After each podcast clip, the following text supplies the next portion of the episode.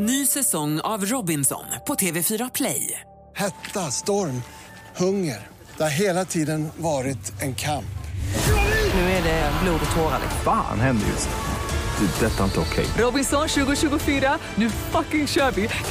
Streama söndag på TV4 Play. Vi kan fortsätta rulla medan vi går på toaletten. Det känner jag inte. Ja, ja, det är bara att gå.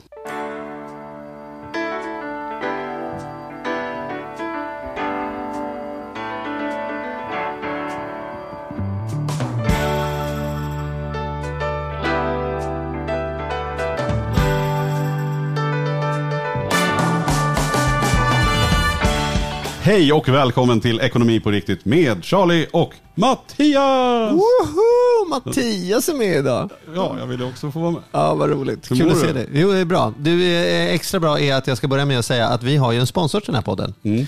som heter Compriser. Fortfarande, dessa trotjänare som är våra eh, sponsorer och Vad samarbetspartner. gör de egentligen? De gör ju, är ju en jämförelsesajt för privatekonomiska Vad gick- tjänster. Nu gick det fort. Vad sa du? En jäm... Jämförelsesajt Ja. för privatekonomiska tjänster. Ja. Du, vet, du har eh, bolån och du har billån och du har eh, försäkringen på det ena och det andra och det tredje. Och det sitter ett gäng sköna människor där som också så att när man väl har gått in och jämfört, vilket man gör alldeles för sällan, så kan de dessutom hjälpa till att eh, faktiskt eh, ändra grejerna. Så att, du, varför hålla på att betala onödigt mycket för exakt samma sak? Man kan ju förstå om man vill ha en finare väska som man betalt mer för. Men en finare bolån, ah, där, där passerar vi gränsen. Va? Lägg de pengarna på något bättre. Jag håller med dig, som vanligt. Ja. Hur, är, hur är dagsformen? Dagsformen är mycket bra. Är det säkert för du greppade snusdosan nu direkt så här som att du behövde fylla på? Nej, med- men det är den jag, nej då, det behöver jag inte. Ja, det, det, är skönt. är bara lite- Ja, det är en sån här, man bara sitter och... ja, Jag ja. vet inte. Du, Hur är idag, din dagsform förresten? du, det är bra. Jag, kanske lite för bra att jag är lite uppe i varv känner jag. Mm. Jag ska säga, Men vi är ju väldigt laddade. komma ner lite. Nu är vi laddade, för vi säger ju ofta så här, den här gästen har vi alltid velat ha. haft. Och, Mm. säger vi det så menar vi det. Men i den här gången så är det ju med eftertryck. Hur länge har vi tjatat om, eller försökt få till bara det här mötet? Sen i februari 2017, Ja. det vill säga när vi startade podden. Ja. Mm. Och, och sen har vi nästan gett upp bitvis och sen så fick vi för några månader sedan eh, en eh, av våra trogna lyssnare som hörde av sig och sa ni måste bjuda in den här personen och vi var ju här, mm, vi vet, vi har ju för fan försökt. Ja. Liksom. Och då skärpte vi oss och nu är vi här. Men det är inte så lätt. Han, är han bor ju i Spanien numera. Mm. Mm. Och det är inte oklart vem det är eftersom det stod när man började klicka. Det, det är ingen sån här hemlighetsmakeri. Nej, så vi, vi kör på. Så Ja. varmt välkommen till Sverige, Petter Hörnfeldt.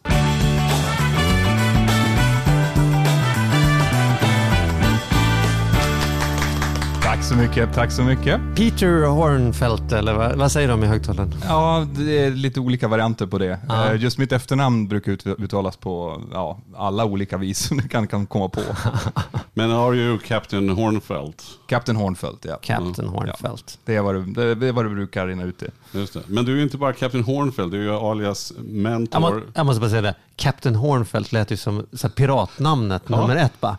Aj, aj, Captain Hornfeldt. Det Ja, lät låter hårt bra. Det lät jättehårt. Ja. Fredagskvällen, det låter Ja. så ja. Ja. Men du, du kan ju också kallas för, du kallas ju för Captain Hornfeldt, för, för, för, säkert för crewn och sådär. Men, men annars så kallas du ju för mentor pilot. Ja, det, det händer att jag hör det också. Senast idag faktiskt när jag klev ut av tåget här i tunnelbanan så kom det upp en, en, en, en tysk kille som, eh, som kände igen mig. Häftigt. Ja, Berätta om, om ditt liv som kändispilot. Jag, jag kan ju inte identifiera mig med det riktigt än. Men du måste, ju vara, du måste ju vara en av världens mest kända piloter. Ja, det börjar väl vara så. Kanalen är nog en av de, de större i alla fall. Eh, och det börjar ju vara, alltså det är väldigt, väldigt svårt. Det är, det är säkert som ni känner också när man sitter och, och pratar så här inför mikrofon och man tänker inte riktigt på hur mycket folk det är som verkligen lyssnar. Nej, vi har inga lyssnare, så det problemet har inte vi. Men Nej, men, men oavsett det så Ja, är vi det kan så. tänka oss in i Ja, vi förstår. Vi kan Rent teoretiskt. vad. Ja, precis. Ja. Och, och så jag har ju samma känsla. Jag, menar, jag, jag spelar ju in mina, mina videos hemma i, i soffan liksom. Eh, med barnen springande på övervåningen och med, med frugan sittande lite argt ute i kontoret för hon inte får komma in i vardagsrummet. Och, eh, så då blir det ju lätt att man, man, man får liksom inte en känsla för hur mycket folk det är som verkligen tittar.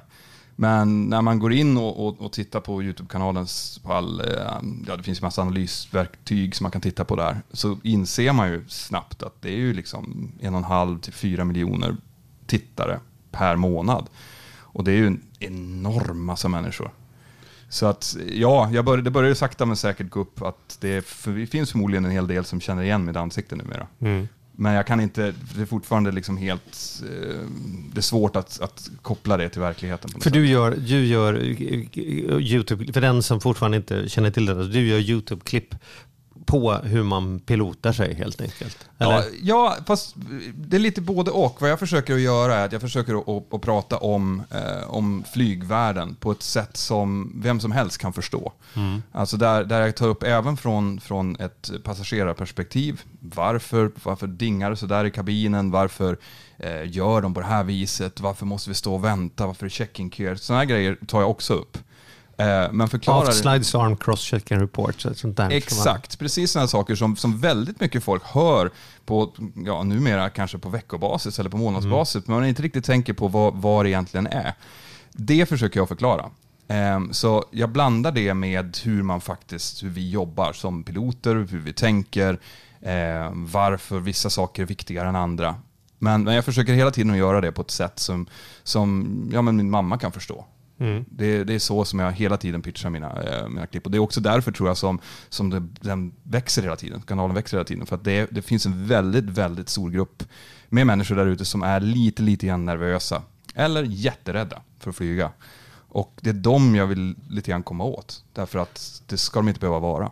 Fast det är ju ändå inte, det är ju verkligen inte en uttalad kanal för flygrädda. Alltså jag skulle säga för flygnördar eller för som är intresserade också, eller hur? Alltså, Ja, absolut. Alltså den, grunden är ju, jag började ju med det här därför att jag har jobbat i 17, snart 18 år som, som kommersiell pilot. Och under den resan som har jag plockat upp en hel del. Och, och jag har även under de senaste 12 åren jobbat som instruktör. Jag liksom jobbar med att ja, lära ut flyg till, till nya, nya piloter som har i och för sig fått sin grundutbildning men som, som nu ska komma in och flyga kommersiellt. Ehm, och det var ju därför jag började, för att jag fick ju väldigt mycket frågor från folk. Ja, men alltså, det, för att ta det från början så, så åker vi ju ofta när vi åker passivt. Alltså när vi, när vi inte flyger, men vi kanske ska flyga till en bas därifrån vi ska flyga senare, så flyger vi ju i uniform. Eh, och när man då sitter Är det någon policy på det? Att det ska vara så? Eller? det är så. Då man flyger, man, man, det är passiv besättningsmedlem, vilket innebär att man ska vara, i princip kunna hoppa in ifall man skulle behövas. Och då, eh, då flyger man i uniform och när man flyger i uniform och sitter ute i kabinen så kommer man ju ofrånkomligen att få frågor. Och jag insåg att varje gång som jag flög så fick jag massa frågor från massa olika folk med massa olika bakgrund. Och där föddes det väl ett litet frö om att det här, alla de här frågorna borde man ju kunna besvara på något bra vis. Finns det något forum där man, där man kan göra det? Och då, då var ju både det och jag var väldigt nyfiken på social media. Jag är en sån som, om, man, om jag inte kan någonting, så, så lär jag mig det genom att jobba med det, helt enkelt. Så att enda sättet för mig att förstå mig på social media var att ja, men jag får starta min egen kanal. På något annat sätt vet jag inte hur jag ska lösa det. Liksom. och hur länge är det sedan nu som du startade YouTube-kanalen? Ja, nu ska vi se här. Det är väl tre år sedan nu. 2016 tror jag jag körde igång. Eh, och de, det, det är ju som, ja, men som alla YouTube, som har YouTube-kanaler vet om, så, eh, så går det väldigt långsamt i början. Alltså, man, man är ju jättenöjd för varenda, för varenda klick som, som kanalen får i början. Man går in och tittar på, på sina analytics där och ser att Åh, nu är det tio stycken som har tittat. Det är jättehäftigt. Titta, det är 15. Eh, och sen så växer det ju liksom. Om man håller, om man hela Jag tiden... tänkte säga det, det är inte alla som Nej, växer. är 99 procent växer det väl inte kan jag väl bara säga. Nej, och, och det, men jag tror, nu är det, naturligtvis är det så att du kan inte, man, kan inte få, man kan inte förvänta sig att alla kommer att ha en framgångsrik YouTube-kanal. Därför att det går ju inte. Det laddas upp, jag vet inte hur många tusen timmar YouTube-material per minut numera. Det är galet mycket. Men jag tror ändå att om man har någonting att säga, alltså man verkligen, som ni till exempel, som verkligen kan ekonomi och som, som har någonting att berätta. Om man hela tiden fortsätter att ladda upp och se till att göra det på, varje, på samma dag och på, på samma sätt hela tiden så kommer folk att komma. Det kan jag nästan garantera. Men det kan ta ett, två, tre år utav att ladda upp varje vecka, samma tid, utan att få några som helst tittare. Och det är det, det där tror jag så många faller. För att jag tror att det Man finns en orkar inte känsla. riktigt. Och Nej. man kanske inte har ekonomi, man har ingen ekonomisk support heller som gör att man har någon liksom, anledning att hålla i. Om, om alla fick så här, du får en heltidslön om du börjar med det här, då kanske folk ska Ja, det är lättare att hålla i. Ja, nej men jag, alltså min YouTube-kanal drog ju inte in några pengar i huvudtaget de första två åren. Alltså det, var ju, det, det, bara, det var ju bara för att jag kände att jag gjorde någonting som jag tyckte var kul. Eh, så att, att, alltså, eh, jag tror inte man ska sätta igång med det här om man, om man liksom känner att det här, nu behöver jag ett nytt yrke här, nu ska vi sätta igång och podda eller nu ska vi sätta igång och, och, och med en YouTube-kanal. Nej. Men du ska, du ska ha en genuin vilja att, att förklara saker för folk. Mm. Eller att, ja men vad du nu må vara bra på. Om du är en, komi, om du är en komiker så då ska du hålla på med det. Om du är duktig på att bygga lego så ska du göra det. Men måste göra det, du måste göra det konsekvent. Men det har gått ganska bra kan man säga. För det gick ju då från att du hade 10-15 klick och sen så 100 klick och så 1000 klick. Och sen händer det någonting exponentiellt känns det som. Det är bara... Ja, det, det är inte exponentiellt faktiskt. Om man tittar på det så ser man att det är liksom en stadig kurva som går uppåt. Ja, det är så. Hela tiden. Ja. Och, och sen är det ju också så att det är nästan omöjligt att veta vad, vilka videos som kommer att vara riktigt intressanta. Alltså som kommer att få väldigt mycket klick. Och vilka som, som kommer att bomba Känner du dig osäker på det än idag? Nu har du Ja. ändå, Hur många videos har du? Är det liksom, Oj, jag har fyra, 400 nästan tror jag. Ja. Vilken är mest tittad på? Eh, ja, det ligger mellan ehm, varför, eh, ja, why does the 737 engines, why are the 737 engines flat at the bottom? Och hur kan det vara så intressant? Och hur många- jävla? Hur många människor har velat veta det då? Ja, det är väl två miljoner eller någon, någonting sånt. Ja. Ehm, och ja, men det är det som är så intressant, därför att det där är en sån här fråga som förmodligen massor av folk har tittat ut när de har bordat sina flygplan, så har de tittat ut och de sett att varför är inte, flyg, varför är det inte runt för? Och sen har de släppt det. Och, och så gjorde jag den här videon, så släppte jag ut den. Och när folk såg det, så var det så många som tyckte att ja, äntligen, äntligen ska jag få reda på svaret på det här. Så de klickar på det. Och det här var alltså inte bara då folk som är flygentusiaster, utan det här är förmodligen vanligt folk. Typ som, som ni två, som ja, nu äntligen ska jag få reda på vad det här är. Och det var därför som, som den bara går viralt. Och när den går viralt, då tar ju den med sig massor av andra videos. För folk har sett en, då vill de se nästa. Så att, eh, Vad är den vanligaste frågan du får när du åker kabin med, med kläder eller och i YouTube-kanalen? Så vad, är, vad är det folk oftast vill veta? Det måste ju finnas en sån här fråga som... Ja, alltså folk är ju alltid, nästan alltid frågor om turbulens. Och huruvida det är farligt. Och, och det, det är nästan alltid har att göra med säkerhet när, man, när, när folk frågar. Det är väldigt lite andra ämnen än egentligen. Så det är Hur all- mycket drar flygplanet är inte lika intressant som Nej. vad händer om man får kraftig turbulens. Ja, exakt. Det kommer vara så här, ja men hur, liksom, hur går det till när man evakuerar? Eller varför, varför flexar vingarna sådär när man ser det? Och varför, varför drar motorljudet ner när man precis har startat? Liksom? Vad, vad, vad beror det på? Ja, just det. Det är en bra tanke. Ja, du ser. Det har jag också tänkt på. Ja, du ser. Ja. Och det där, det där gör ju jättemycket folk jättenervösa. Det är, det är alltså nästan 30% av befolkningen som är antingen rejält flygrädda eller skulle säga att de var nervösa när de flög. Och så det är mycket folk. Min svärfar fly, fly, flyger, eller i alla fall flög väldigt mycket. Han sa att det är väldigt många, om man tittar på gaterna, som, är det väldigt många som sitter och gäspar. För att är några är kanske trötta som dig Charlie, som somnar så fort du sätter dig på ett plan. Jag somnar så... Alltså, det är helt sjukt. Jag vet inte om det finns något fenomen för detta, men det är någonting med att så fort jag sätter mig i ett flygplan att jag somnar. Jag sover som en stock. Vet, jag, jag, sover på kort, jag somnar långt innan vi har kommit upp i luften. Jag, jag kan inte minnas när jag var vaken vid en start. Men det gör nog inte de som är väldigt flygrädda. För det jag Nej. menar, just det, de, De som sitter gäspar av vid gaten, de nervositet. gäspar av att man är nervös. Alltså att det är nog väldigt många fler än vad man tror som... Ja, absolut. Det, det, alltså flyg drar fram väldigt många olika karaktär, karaktärsdrag hos, hos människor. Men du, du somnar. Och det är förmodligen därför att du har stängt av mobiltelefonen och du har slängt av, allting är på flight mode och du vet att nu kommer ingen att, att nå mig här. Jag har en idé om att det kanske också är det där bruset eh, och att man sitter lite trångt. Att det liksom är som att vara tillbaka i, i mammas mage på något sätt. Att det blir bara så här brrr, så lite trångt. Så här. Det är som en meditation. Jag bara totalt bara... Inte omöjligt. Den, den, måste jag genast dra i en video och se. Ja, kolla om du får den. Ja. Det kan väl problemet hoppas man att man inte har när man är pilot då.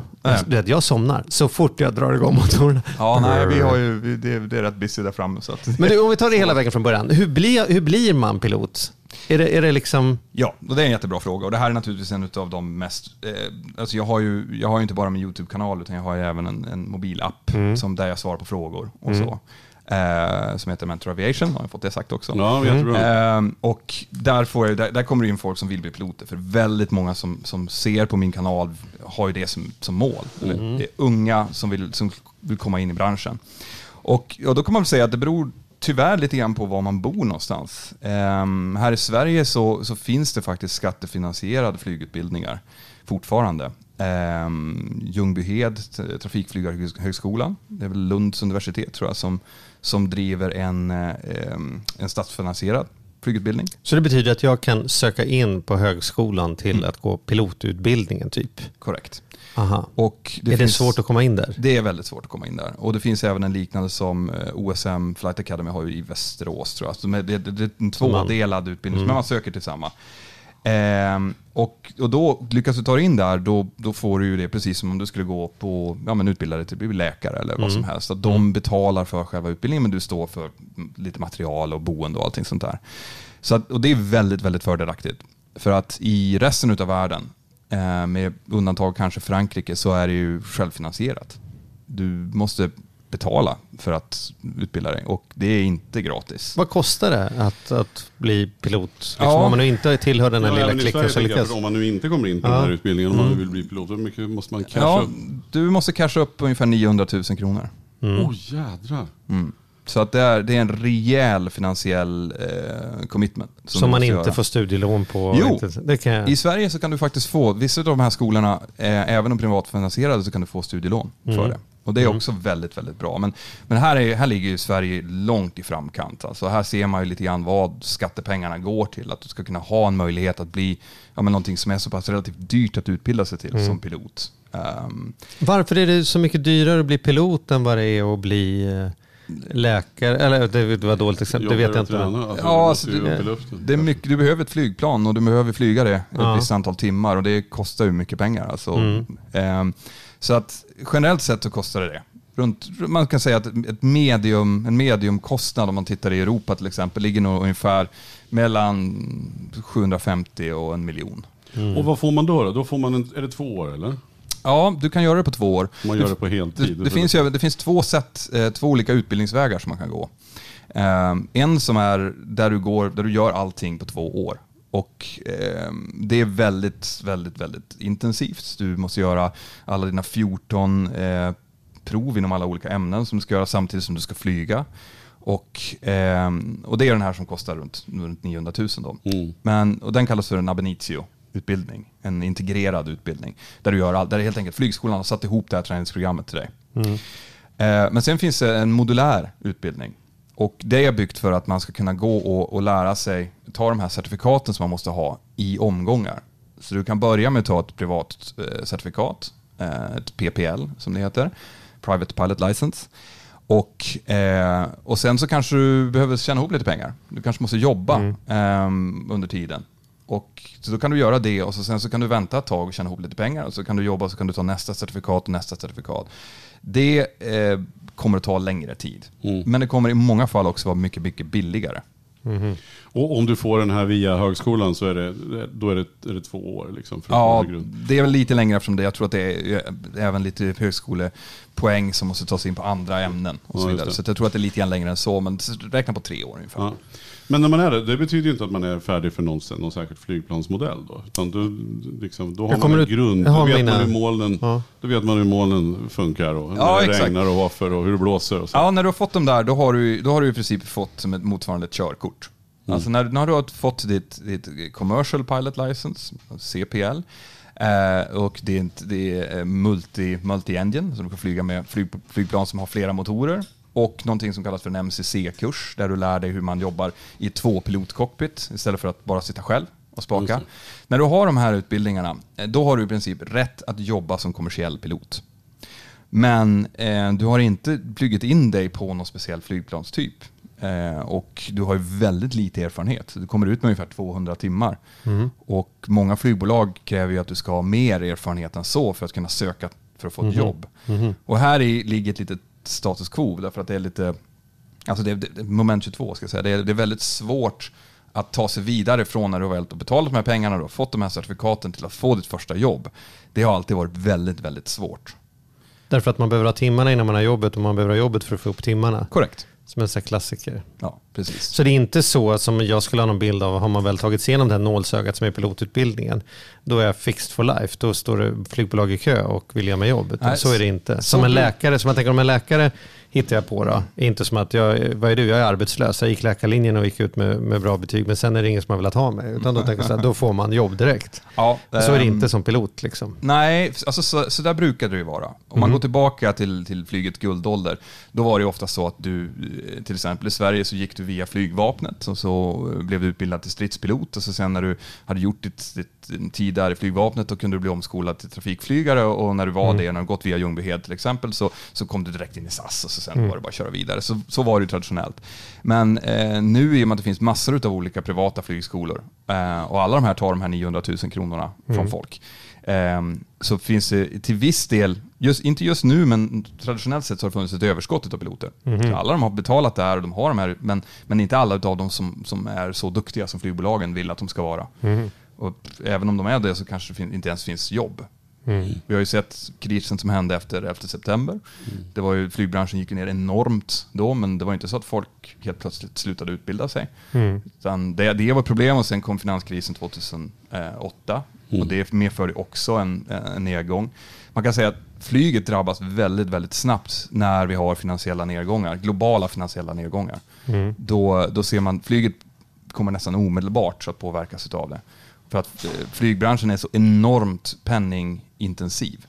Så det går ju, när det börjar gå dåligt för flygbolag så går det väldigt dåligt väldigt fort. Ja, men det är upplevelsen också från utsidan, att ett bolag som man trodde var liksom, inga problem och full fart och sådana saker. Ja, nu har de gått i konkurs och nu har de ställt in. Så bara, va? Var kom det ifrån? Liksom? Ja.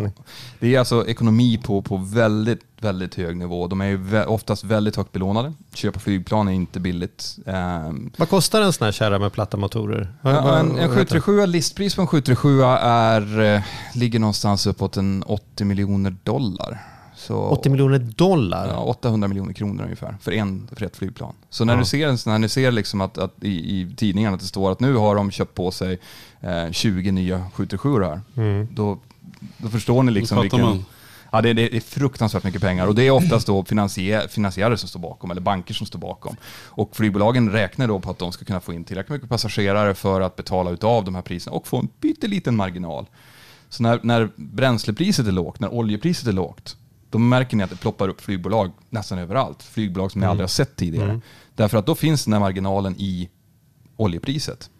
När oljepriset börjar stiga, om de inte har tagit höjd för det, då går de i konkurs överallt eller blir uppköpta överallt. Men hur går det här ihop sig då? För då tänker jag så här, när du säger så här, 20 flygplan köper man in där, då räknar jag snabbt ut att ja, det är ungefär 16 miljarder. Mm. Och sen köper jag en flygstol härifrån ner till Spanien där jag ju är mycket då, då så kan jag en bra vecka betala 600 kronor för att flyga ner. Liksom. Det, är ju, det låter ju inte som om det skulle, det är inte så många som betalar 30 000 för att flyga, utan det är ju idag liksom, Nej, men då flyger du med, en, med, med till exempel lågflyg, eh, lågprisflygbolag då. Eh, och de är ju... De jag flyger, ju, men så här, flyger med Norwegian eller någon sån här, alltså så här, ja. Norwegian, ja, Ryanair, ja, Wizz Air, de, de här jättarna, EasyJet, som har dykt Mm. upp i eh, Europa. Och de, eh, det här är ju, de kommer ju liksom upp när de, de traditionella flygbolagen har dragit på sig väldigt mycket höga kostnader. Mycket personalkostnad. SAS till exempel traditionellt hade ju nästan alla flygplanstyper som fanns tillgängliga. Eh, varje sån flygplanstyp kräver att du ska ha eh, tekniker som kan behandla dem. Du ska ha reservdelar för alla de här. Du ska ha simulatorer för alla de här flygplanstyperna. Du ska ha instruktörer och piloter som är typ typ eh, tränade på alla de här. Så all, att har du jättemånga olika flygplanstyper så kommer det kosta dig jättemycket pengar.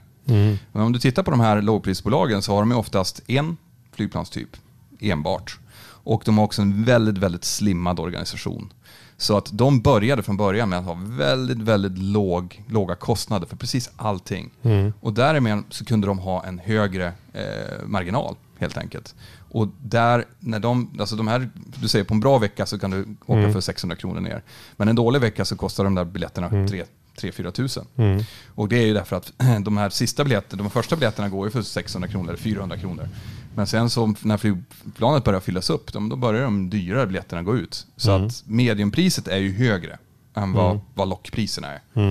Och där ligger ju lite av hemligheten. Plus att de tjänar väldigt mycket pengar på runt omkring service, på att sälja saker ombord, på eh, hyrbilar, på allting som är kopplat till, till organisationen. Just det, det är inte bara flygstolen som de drar in på. Nej, nej, nej. nej. Du, apropå ekonomi då. Hur är, vi har precis, eller precis, det är väl ett tag sedan nu, lagt en flygstrejk bakom oss eh, i, igen. upplevs det som. Mm. Och då blir jag sugen att höra ditt perspektiv på hur är det med liksom, pilotyrket? Är pilotyrket ett bra yrke? Är de gnälliga piloterna? Är, Är- är- gnälliga av er? Är det som att ni sitter där med, med dubbel solkräm och kan hångla med flygvärdinnor och jobba fyra timmar om dagen och tjäna 100 000? Och vad är problemet? Eller är ni liksom på slavkontrakt så, och folk är inte i kontakt med att det inte är guldåldern längre? Eller liksom, Alltså, någonstans i den här Jag ser en debatten. väldigt nu. speciell min på Petters ansikte. Som Ja, ja, det- leende, det- det- liksom. Jo, men det är ett väldigt snett leende. Snett därför att, leende, ja, därför att som, som alltid när du har en konflikt så har du ju två versioner utav det. Och Mm. du, har, du har ju till exempel arbetsgivarna vill ju, ha ju, vill ju hemskt gärna att, att allmänheten ska tycka att det här är bortskämda slynglar som, Mm. som sitter och flyger och är miljonärer och jobbar ingenting och bara vill ha mer på bekostnad av deras semester. Mm. Eh, därför att då sätter ju omgivningen tryck på piloterna Mm. för att avsluta en strejk. Det är ju, det är ju liksom det de vill komma åt.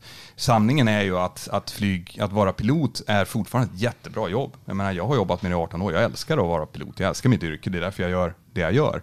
Eh, men man ska på inget sätt tro att det är enkelt eller att det, har, att det är bara glamour. Det, är, det är väldigt mycket eh, jobba på obekväma arbetstider, vara borta från, eh, från jul och från nyår och från födelsedagar och missa fotbollsmatcher och inte veta när man ska jobba, inte veta om man kan säga ja till att åka på ett bröllop till exempel.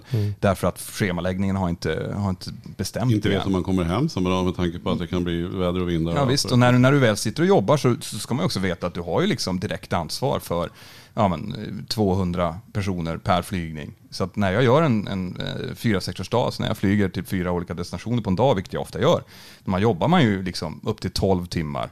Och du har ju ansvar då för en 700 personer, någonting, som har familjer och allting som kommer med det. Så att det här är, alltså, att vara pilot ska vara bra betalt. Det är nummer ett. Hur mycket jobbar man? Vad- Man- hur mycket en vanlig pilot? Så vi jobbar ju... ehm, Är det åtta timmars arbetsdag fem dagar i veckan eller vad är det? Liksom? Ja, det är, där någonstans ligger det. Eh, kanske något lägre, för det, vi, vi har ju eh, flygtidsbegränsningar. Mm. Så vi, en pilot får inte flyga hur mycket som helst. Det är precis som en, eh, men en lastbilschaufför får inte flyga, eller får inte Just köra hur länge som helst. Eller så. Mm. Exakt. Så vi har, vi har en begränsning idag på 900 timmar flygtid per år. Mm. Och det- Oj, det var jättesvårt att räkna på. Ja, det är jättesvårt att räkna på, men det blir väldigt lite när man tittar på det på en veckobasis. Och det är ju det som, som arbetsgivarna då gärna använder. Så jag titta här, de Är här det halvtid ungefär? Eller tänker jag fel nu? 52 veckor. Ja, det är Och det är 100 ungefär timmar. 1000 så det är ungefär Vi har även en begränsning på 100 timmar i månaden. 100 Så det timmar i månaden Det gör det lite mindre. Så då har vi 25 timmar. Just det, och heltid är 160 timmar Ja, skulle vara. Så precis. Att, Så att- 70-80 procent. Men, men, och det här är viktigt. okej? För det är det är det här som arbetsgivarna då i, i SAS fall till exempel då gärna slungar ut. Att titta vad lite de flyger. Ehm, det här är ju alltså då fly, blocktid, alltså när man från att man, flygplanet börjar rulla baklänges till för att man ska starta till att man stannar vid gate. Så det här är ja, plus lite grann tid före och efter. Men det innehåller liksom inte allt eh, förberedelsearbete som måste göras. Eh, Hur är det med att ta sig dit då? ta- Nej, Så ska du flyga från München eller från... Ja, det, det, det beror på. Om Rom, jag flyger liksom. från min hemmabas så, in, så inkluderas en del av det. Mm. Det, det. Det här är ganska komplicerat för att en del tid räknas för att man ska räkna ut hur mycket vila vi ska få och annat räknas till hur mycket vi kan jobba. Så att det, det, blir, det är ganska rörigt det här. Men Mm. man kan väl säga att en vanlig pilot som i mitt bolag till exempel jobbar fem dagar och de fem dagarna så jobbar han kanske i medeltal eller hon ehm, sex, sex timmar. En dag kanske du jobbar fem timmar, annan dag kanske du jobbar tolv timmar beroende på hur många sektorer du flyger. Och sen är man ledig fyra dagar. Mm. Och så jobbar man fem, så man ledig fyra. Och så rullar det på så. Det rullar på oavsett helg, jul, Ja, det är ju- midsommar. Men det låter ju inte som, så, som, som en mardröm. Men då behöver man räkna in då att när man väl är ledig kanske man är i fel stad eller man vet inte riktigt när man kommer hem och du vet inte i förväg. Och det liksom Exakt. inte- Nu ska jag säga så att det här, den, sista, den senaste konflikten, den som ni, som ni pratar om nu, Mm. eh, där var det ju SAS-piloterna då. Och de, de eh, jag jobbar ju inte för SAS. De vill ju ha precis det här. De vill ju ha det här schemat där de jobbar fem, leder fyra så att de kan ha någon form av, eh, kan planera sina liv helt enkelt. Det var ju den stora delen av konflikten. Den stora delen var, att, och det, det tror jag inte riktigt gick ut, så att piloterna ville ha ett förutsägbart schema som gjorde att de kunde ha någon form av bra liv. För jag hörde att ibland här kan, vissa hade att man kunde jobba 12 dagar i sträck, liksom, eller vad det Ja, var, till och med exakt. ännu mer. Liksom. Och, och det värsta med det är inte hur mycket man jobbar, utan det är att man inte vet. Mm. Det är så här, ja men vi har en, eh, vi, vi ska köra en svensexa för, för Kalle här borta om tre veckor. Kan du vara med eller? Nej, jag vet inte, för att det kan hända att jag jobbar då. Har du ett, ett fast schema så kan du säga, ja men jag leder en dag, perfekt, då kör vi. Ja, och det var ju det som SAS-piloterna ville ha. Sen så kommer ju, eh, kommer ju då penningdelen in i det hela. Och som jag sa, jag, jag håller fullständigt med om att, att piloter ska ha bra betalt. Därför att de tar det ansvar de gör, de jobbar på det sätt som de gör. De, de har betalat den här mängden pengar för att överhuvudtaget ta sig dit till att börja med. Eh, sen i, i SAS-delen av det här så var det också snack om att det faktum att de faktiskt tog en ordentlig lönesänkning när SAS höll på att gå omkull här för x antal år sedan. Det minns ju, det var ju, det var ju samma, det var samma liksom liv i media då. Att, men då, gick, ju- då, då kom det liksom från andra hållet. Då gick ju arbetsgivaren ut och sa att om inte nu med, om inte nu ni skriver på imorgon att ni tar bort den här delen av era pensioner och ni sänker en lön med så många procent så går vi i konkurs och ni har inget jobb. Så då gick de ju med på det. Då sänkte de det sen. Och sen så började bolaget gå bättre. Och då kom väl facket in och sa att Nej, men nu kanske Men vi ska ta bara det ta är också den jädra konsekvensen. Jag tycker det står så fort det är någonting med flyg, det måste ju du märka kanske också varför du också har eh, delar av för din kanal också går bra för att det är väldigt allmänintresse och Mm. det drabbar många på olika sätt. Eh, Ja, alltså det drabbar ju rejält. På alla möjliga Det nivåer, drabbar ju liksom. jättemycket. Man står där och kommer inte hem till barnbarnen eller det att semesterresan Eller man kan in. inte, precis, man så. kommer inte till semestern. Och Ja. Jag har ju varit med om när, när flygledare har, har maskat att man inte kommit iväg och inte kommer hem i tid och sådana saker. Så man, man kan ju bli tokig. För det, man upplever att det drabbar en så hårt. Medan om det, kanske en vanlig fabriksstrejk är inte lika intressant för media. Nej, och så är det ju naturligtvis. Alltså, vi, vi rör ju oss med, med väldigt, alltså, det är precis som du säger, oftast är ju en flygresa en stor sak. Mm. Det är inte, det är inte, det är inte alla av oss som flyger liksom varje vecka, utan det är kanske någonting man gör två gånger per år. Och då är det ju liksom, om du den gången som du ska flyga och du ska göra den här drömresan du ska göra, eller du ska åka till barnbarnen eller vad det var. Om det nu stoppas för att, eh, ja, för att piloterna strejkar, det är klart att du kommer ju ha en åsikt om det, det är, det är helt klart och det förstår ju alla. Men, men eh, svaret på din fråga är väl någonstans där mitt emellan. Alltså det ska, jag tycker att det ska vara ett, ett välbetalt jobb. Eh, det är absolut inget drömjobb som, som att man liksom flyger omkring på rosa moln varje dag, utan det är hårt jobb när du väl jobbar alltså. Ja, men det är jag nyfiken på att höra då. För att man, jag har ju någon bild av, bara baserat på vad andra har sagt, att det är mycket jobb för er eh, innan man ens kan rulla bakåt där med checklistor och ansvar och se till att allting är klart. Sen är det ett kritiskt moment att få upp kärran i luften och sen så är landningen ett, ett kritiskt moment. Men däremellan så är det mest bara att man trycker på en knapp och sen åker flygplanet av sig själv. Liksom. Ja, Sitter du och löser sudoku där på mellantimmarna till Mallis eller liksom, vad händer? Ja, det finns det säkert kollegor som gör. Eh, nej, men, nej, oh, men alltså, så är det ju. Vi har ju våra, våra liksom, kritiska faser som är från, precis som du säger, från att vi pushar till att vi kommer upp till marschhöjd. Från, när, när vi sitter uppe på marschhöjd, då, då är det väldigt mycket att man sitter och eh, ja, dels har kontakt med flygtrafikledningen naturligtvis, för att vi, även om vi har en förprogrammerad rutt så följer vi den nästan aldrig, utan vi får ju hela tiden eh, genvägar. Vi flyger liksom till en ny punkt där det upptäcks att det inte finns någon, någon konflikt med andra flygplan, ja, men då kan vi flyga lite närmare. Så vi sitter ju hela tiden och jobbar på att försöka komma dit så fort och så effektivt som möjligt. Så det är ju en sak. Och sen så måste vi ju kontrollera kontinuerligt att flygplanet gör det det ska, att vi, eh, att vi drar så mycket bränsle som vi har beräknat, så att vi kommer fram med så mycket extra bränsle som vi måste ha när vi kommer fram. Så att det är inte bara att vi sitter där och, och väntar. Men visst, alltså det är inte en specifik, det är inte så väldigt aktiv period, utan den är låg, lågaktiv. Men du, å andra sidan så är det inte en period där du kan liksom gå bak och sätta dig och, och ta en kopp kaffe och titta på utsikten. Utan du måste hela tiden lyssna, du måste lyssna på vad, eh, vad flygtrafiksledningen säger till andra flygplan runt omkring dig.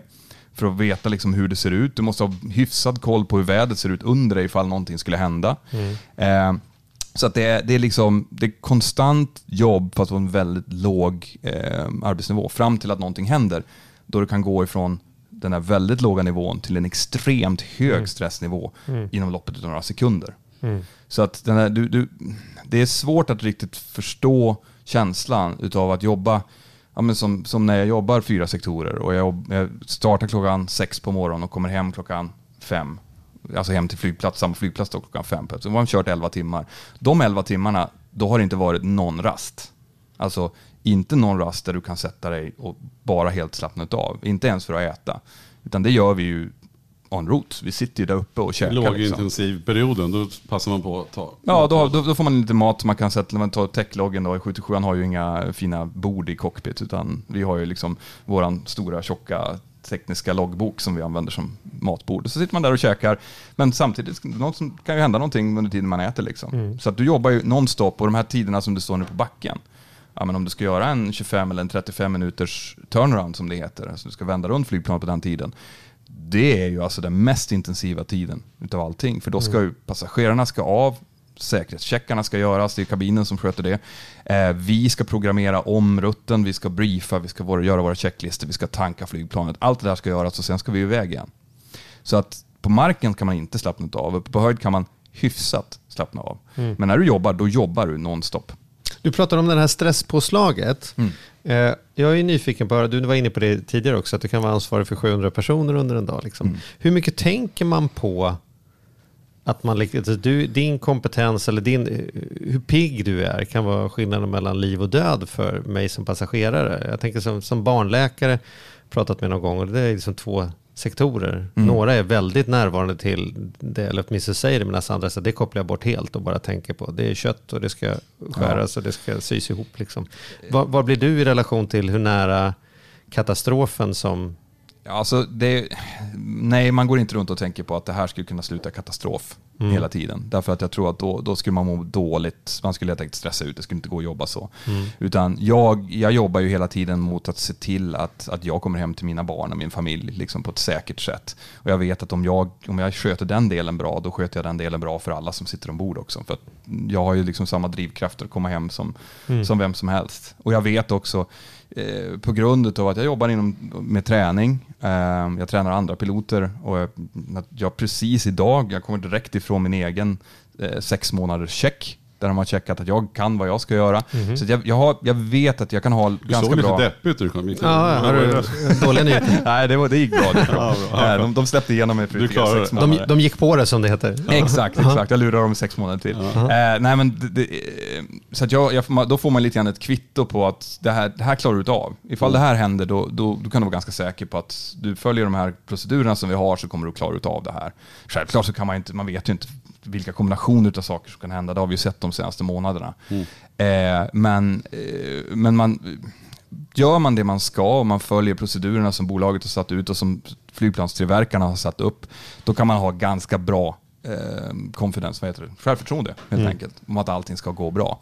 Sen är det så som du tog upp, där om man mår lite dåligt och man känns lite sjuk och sådär, det är en annan sak om man, om man börjar vara på gränsen till om man ska flyga eller inte, alltså du vet en förkylning kan ju ha väldigt många olika stadier till exempel, då blir den känslan betydligt mycket tydligare. Därför att då, bör, då börjar man tänka så, klarar du av det här nu? Alltså, den här, jag är ju lite grann liksom rasslig i halsen, men eh, kommer liksom bihålorna att funka? Och därför så är vi väldigt, alltså, man, man ringer ju in sig sjuk oftare, gärna för tidigt än för sent. Mm. Därför att det är liksom inte värt det man sitter där som, sist, som sista blockad mot att något ska hända, då ska man helst liksom mm. inte ha ont i öronen samtidigt. Mm. mm. Vi, vi har ju fått, det var ju himla roligt, vi har ju fått eh, flera, men framförallt ett lyssnarbrev, vilket var helt kul, mm. eh, där man önskade dig som gäst. okay. Vi hade ju redan tänkt på det, eh, vilket ni kanske inte lyssnade visste. Men det är då en kille som heter Joakim Martinsson, mm. som har skickat in, som själv är pilot, som har ett par frågor. Vi tar en i taget, som vi brukar säga här i podden. Eh, och då tänkte vi... Börja med den första. Ja, eller ska jag börja med den andra? Nej, ta den första. Okej, okay, då tar jag den första. Eh, ja, men det är ju ofrånkomligt det här med eh, idag. Det finns två, du, du kanske kan lista ut vilka två ämnen eller punkter det är. Men miljön här nu då. Ja. Alltså, man ska, det är ju fan brottsligt nästan att säga att man ska ta flyget. Det är som man nästan får stryk om man säger så här. Jag ska bara flyga på semester. Vad fan, åker du inte tåg? Ja. Eller semester i Sverige. Problem, eller flygbantningsmöjligheten, problematiken. Ja, vad, vad, står du? Är, är du en miljöskammen miljöbo? kan vi kalla punkten för. Miljö, miljöskammen. Jo, men alltså så här, det här är ju egentligen, eh, vad heter det, självmord att säga. Men alltså, man, det, det jag känner är väl så här att ett, ett, ett fullt flygplan med passagerare som ska ta sig från A till B, de måste ta sig från A till B. De skulle ha kört bil annars. Kan man fylla ett flygplan på det viset så är flyget fortfarande hyfsat bra ur miljösynpunkt. Alltså vi, vi pratar om en lägre genomsnittlig eh, bränsleförbrukning per passagerarkilometer än vad du skulle ha om de skulle köra bil. Men, och det är det som är problemet, eh, dels så släpps ju de här gaserna ut på väldigt hög höjd, vilket inte är speciellt bra. Eh, och dessutom så är det ju väldigt många av de här som faktiskt flyger som kanske inte alls skulle behövt flyga. Och där, det är där som, som jag ser problematiken. Att eh, där man för tio år sedan, eller för 20 år sedan kanske man ska säga, eh, flög om det var absolut nödvändigt. Alltså du flög på en affärsresa för, för, för företaget till Milano för att du skulle fixa ett deal som, som bara måste göras. Liksom. Där flyger väl kanske en, en, en normal, normal medelklassfamilj på en shoppingresa till Milano fram och tillbaks.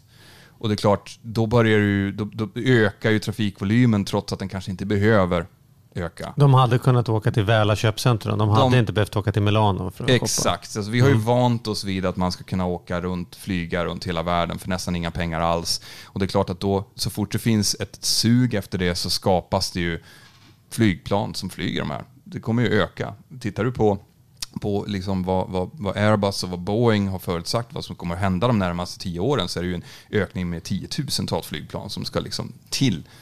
Ö- Inte bara ersättas utan ska ha mer i luften. Men det är klart att de säger det. De tillverkar ju Jo, flygplan. men de har ju orders på det här. Ja. Alltså, det här är saker Så som, man som tror fortfarande, man tror, för det är ju det jag tänker, kommer min son, när han får barn, Mm. kommer han och hans, ta med sina barn och åka till Thailand? Liksom, så här, kommer det ens existera i deras sinnevärld? Att man flyger över hela världen för en solsemester? Det beror liksom? på. Alltså jag tror ju, eh, som sagt, alltså jag, är ju, jag, menar, jag jobbar i den här branschen och jag, jag vill ju, det är ju roligt att det går bra för, liksom för bolagen man jobbar för och så, det är ju en förutsättning. Men, eh, men jag tror väl att långsiktigt så kommer det nog inte att hålla. Det, det kommer nog inte gå, men jag tror inte att det är marknaden som kommer att bestämma det. Alltså jag, tror, jag tror inte att, att, eh, att ni har dåligt samvete och därför inte flyger, att det är det som kommer att avgöra, alltså att flygbranschen kommer att minska på grund av det, utan det kommer att vara på grund av eh, att stater går in och reglerar och säger att nu, nu måste vi få stopp på det här. Liksom. Nu har vi x antal år innan all is smälter och New York ligger under 15 meter vatten. Det här kan inte pågå, vi måste göra någonting och då kommer de gå in att- och reglera flyget helt enkelt. Som Men, men egentligen är det väl inte flyget som är problemet, det är väl motorerna, höll jag säga. Det är väl bränslet som är grejen. Korrekt, men, men det här, det här Är också... det ingen som, någon måste jobba på detta? Absolut. Elflygplan, Ja, men tjolahoppsan. det finns ju bio. Karlstad har väl någon första Jo, men- biobränsle. Hur nära är vi att ha ett, ett, ett miljö, ett, ett som är bättre än en vanlig? Långt, alldeles för långt borta. Alldeles långt borta. För det, det, det finns ett par grejer som man ska tänka på här. Eh, dels så finns det biobränsle som skulle funka, men det är en försvinnande liten del. Alltså pytte, pytteliten del. Det finns, inte, det finns inte tillräckligt mycket alger i huvudtaget eller motsvarande för att bygga den biobränsle som vi skulle behöva för att driva ens en tiondel av, av Så det är inte den tekniken som kommer lösa det långsiktigt? inte- Det behövs någon helt annan. Det behövs någonting annat. Och eh, det som är lite grann problemet med flyget är ju att eh, vi rör oss inom väldigt stora temperaturintervall. Så att du, om du är som idag, en vacker solig dag, det är 20-22 grader varmt här i Stockholm. Eh, där ska motorerna funka med lika mycket, vi ska få ut lika mycket energi från motorerna. Och sen när vi är uppe på marshöjd där vi har minus 60 grader Celsius, där ska motorerna funka lika bra, få ut lika mycket energi. Och i dagsläget så är det väldigt få bränsletyper annat än fossila bränslen som kan garantera det. Som brinner lika bra i minus 60 som det gör i, i plus 20. Du, jag menar, ni minns ju säkert hur det var att köra dieselmässor liksom, från början. Det var kallt ute. Det var ju liksom svårt att få dem att starta. Det, det, eh, diesel är ju jetbränsle egentligen. Men eh, det här, det här, den här problematiken finns i när det kommer till att skapa nya drivmedel för just flyget. Bilarna är enklare därför att man kan, de rör sig ungefär samma temperaturintervall, mer eller mindre. Men om man tänker på till exempel batteriteknik, vilket är det som Jag kommer nu. säga el, el, elflyget. Det är som atomubåten, atomflygplan. Ja, atom, den tanken har ju kommit, den, slogs, den kom ju när, när, Ja. när liksom atomenergin var som mest eh, intressant. Men sen insåg man ju att det är lite synd ifall någonting händer. Och Det är som att man skickar ner. runt eh, atombomber som bara Ja, exakt. exploderar. Den kan ju eventuellt ska, sprida lite skit. Men, mm. men eh, eh, batteri, eller vad heter det, el är ju det som kommer nu då. Och Mm. jag var faktiskt nere i Tyskland på en mässa och tittade på vad det som händer inom elbranschen, eller inom batteribranschen ska man säga, gentemot flyg. Och det är jättemycket intressanta grejer som kommer. Men problemet är ju energitätheten. Alltså, eh, De är för tunga i relation till hur mycket de lagrar. Korrekt. Och när vi kan lösa det, då, då, då går det att köra. Alltså, du kan ju köra en fläkt på el. Liksom. Det, det, det funkar alltså. Ni har, kan ju dessutom ha solpaneler på vingarna. Det Ja, ändå- exakt. Ja. Jo, men, alltså, Nej, men alltså det- ja, men det känns som vi närmar oss, vi bara tittar på Tesla. Alltså, jag tror vi nämnde i någon tidigare podd med Elon Musk när han kommer och gör sin grej. B- bilar, hybrider, han kan se fram ett par mil i bästa väder om det är liksom så.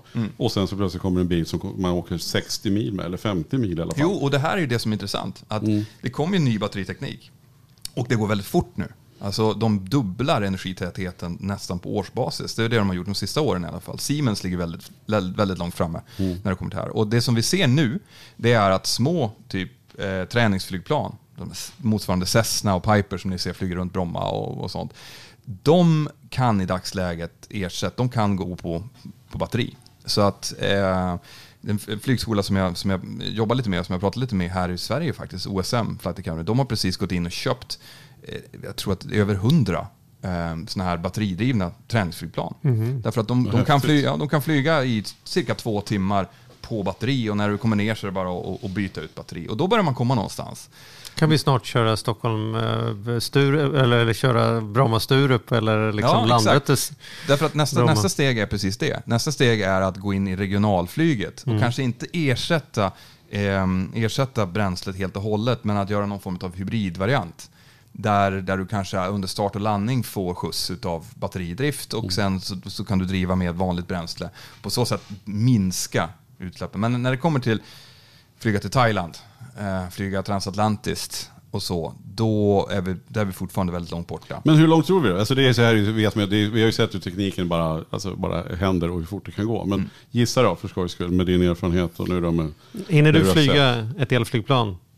Eh, Hem till Spanien härifrån? Nej, det gör jag inte. Det tror du inte? Nej, inte under min, under min livstid så kommer vi inte kunna flyga det. Eh, kanske också oundvikligt eh, nu att inte prata om, men Boeing Max-modellen som har den här, de här två olyckorna som jag känner till i alla fall, som har varit hemska. Vad, vad har du att säga om den? Ja, det, är- eh, det här är ett, det är ett ganska känsligt ämne. Det är, det är ett ämne som jag har tagit upp en del på kanalen och pratat en hel del om därför att jag flyger 737 eh, New Generation, alltså NG, som är den modell som kom innan 737 Max. Eh, det man kan säga är väl att vi, vi, vi måste vänta och se eh, exakt hur, alltså vi vet hur händelseförloppet såg ut nu och vi vet ungefär vilka, ehm, vad det var som gjorde att de här två flygplanen ramlade ner. Sen så, så kommer det att ta en, en hel, ett helt gäng med ehm, rättsliga tvister för att avgöra exakt vem det är som är skyldig till vad här. Ehm, det man kan men, säga men är det så? Var det, är, var det ett, är det ett fel på planet? Ja, alltså det, var, det, det man kan säga är ju att det här, den här eh, sensorn som, som styrde det här systemet, MCAS, som, som är ett, ett eh, system som är till för att hjälpa flygplanet att få ner nosen ifall man ligger i, i låg fart med hög anfallsvinkel.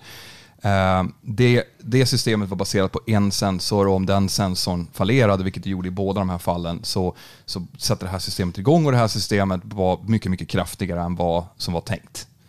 Så att det, där kan man väl säga med ganska stor säkerhet att det här är ju ett, ett problem. Både från flygplanstillverkarens håll och ifrån, från eh, FAA som är myndigheten som ska certifiera och kontrollera alla de här grejerna. Sen exakt vad det är som har lett fram till det här och liksom, ja, men hela den processen, det, det, det kan jag inte svara på. Jag kan, men, eh, Men körs de här flygplanen nu? de sitter så? på backen nu. Okej, De så är- de får de- inte åka? Nej, de är groundade, men flygplanstillverkaren eh, Boeing då, har ju, de, har ju fix, de har ju fixat ett, eh, ett software patch till det här.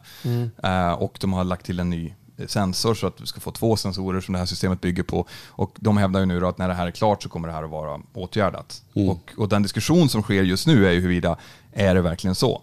Alltså kan man verkligen lita på det här flygplanet nu? Och, och där måste ju jag som pilot och som kommer att flyga det här flygplanet eh, gå in och säga att jag litar på tillverkaren i det här fallet. Och därför att det här flygplanet, när det väl släpps upp i luften igen, så kan det vara alldeles säkert. Det finns ju ett, inte ett annat flygplan i världen som är så genomcheckat som det här är. För att det vore ju en fullständig katastrof ifall de här skulle släppas upp och något ytterligare skulle upptäckas. Så om du, om du, får, om du, får börja köra ett nytt plan här nu Mm. du skulle inte tveka, om när det här är klart och Boeing säger nu, nu är det flygbart, du skulle Ja. inte tveka för att flyga. Nej. Förutsatt att, att, de här, att den här eh, fixen som de har satt in är, är där och blivit uttestad ordentligt. Och det, förmodligen så kommer det här även att komma med lite mer flygträning för piloterna. Det är vad jag förväntar mig. Och är det så och vi får test, testa det här systemet och se hur det känns och hur man reagerar på det, så nej, då har jag inget problem att flyga ibland. Och vill man veta mer om den här så, jag som följer din kanal, eh, vet att du har pratat en del, som du sa själv, om Max-modellen. Då går man in på Mentor Pilot eh, på YouTube. Ja. Eh, och sen så har du också en app, Mentor Aviation. Yes, en alldeles gratis app som, som jag försöker, det, det, är en, det är en applikation som jag har gjort också med tanke på att jag får så mycket frågor. Så jag ville göra ett forum där folk kunde känna att de kunde gå in och ställa ärliga frågor och få ärliga, eh, positiva och konstruktiva svar.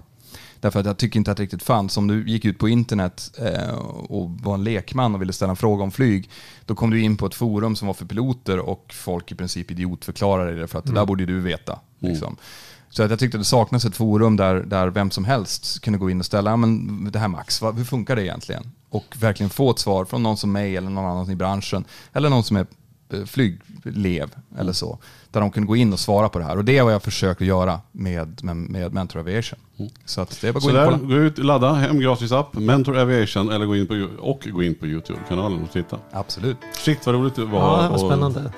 Jädrar vad, vad tiden går fort men vad kul. Så kan det vara. Ja. Ja. Stort tack Petter för att du kom. Tack så för att jag komma. Tack. Nu kommer Kristina med en liten bonusrunda.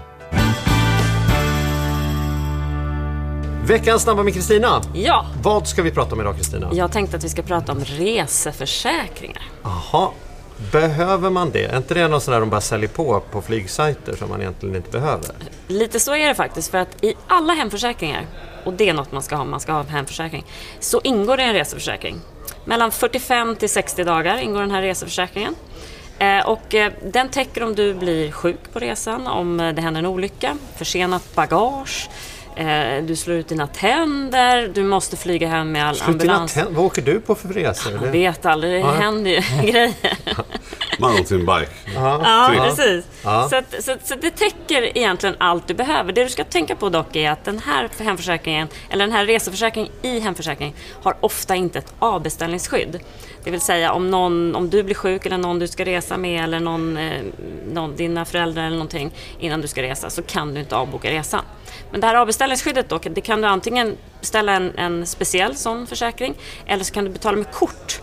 Då får man ofta eh, en sån på köpet. Och vad som gäller på varje kort, för det, där, det där tycker jag har varit svårt. För Ja. jag, man vet, jag vet ju någonstans att när jag betalar med kortet så har jag någon Ja. slags försäkring i det där. Men eh, det kan man Har man, varje... ja, och har man flera kort, det gjorde jag faktiskt, jag har beställt en resa precis, så gick jag in och tittade för att se vilken täckte bäst det som jag skulle, för det är vä- väldigt olika och det, är typiskt tjocka att du luntor. går in, det där är klart. Compriser går in och jämför korten och konstaterar vilken som är bästa försäkringen. Så är det. Så hemförsäkringen, då är man ganska skyddad. Avbeställningsskyddet kanske på kort.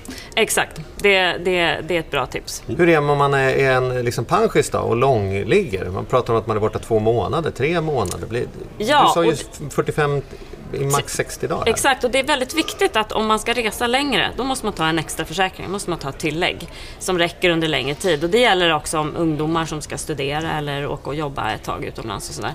Och detsamma gäller också om du ska göra något eh, lite farligt, någon farlig aktivitet, eller en riskfylld aktivitet, klättra i berg eller dyka eller någonting. Kolla upp då om din försäkring täcker. Det, det kan vara så att du måste ta en, eh, en extra försäkring.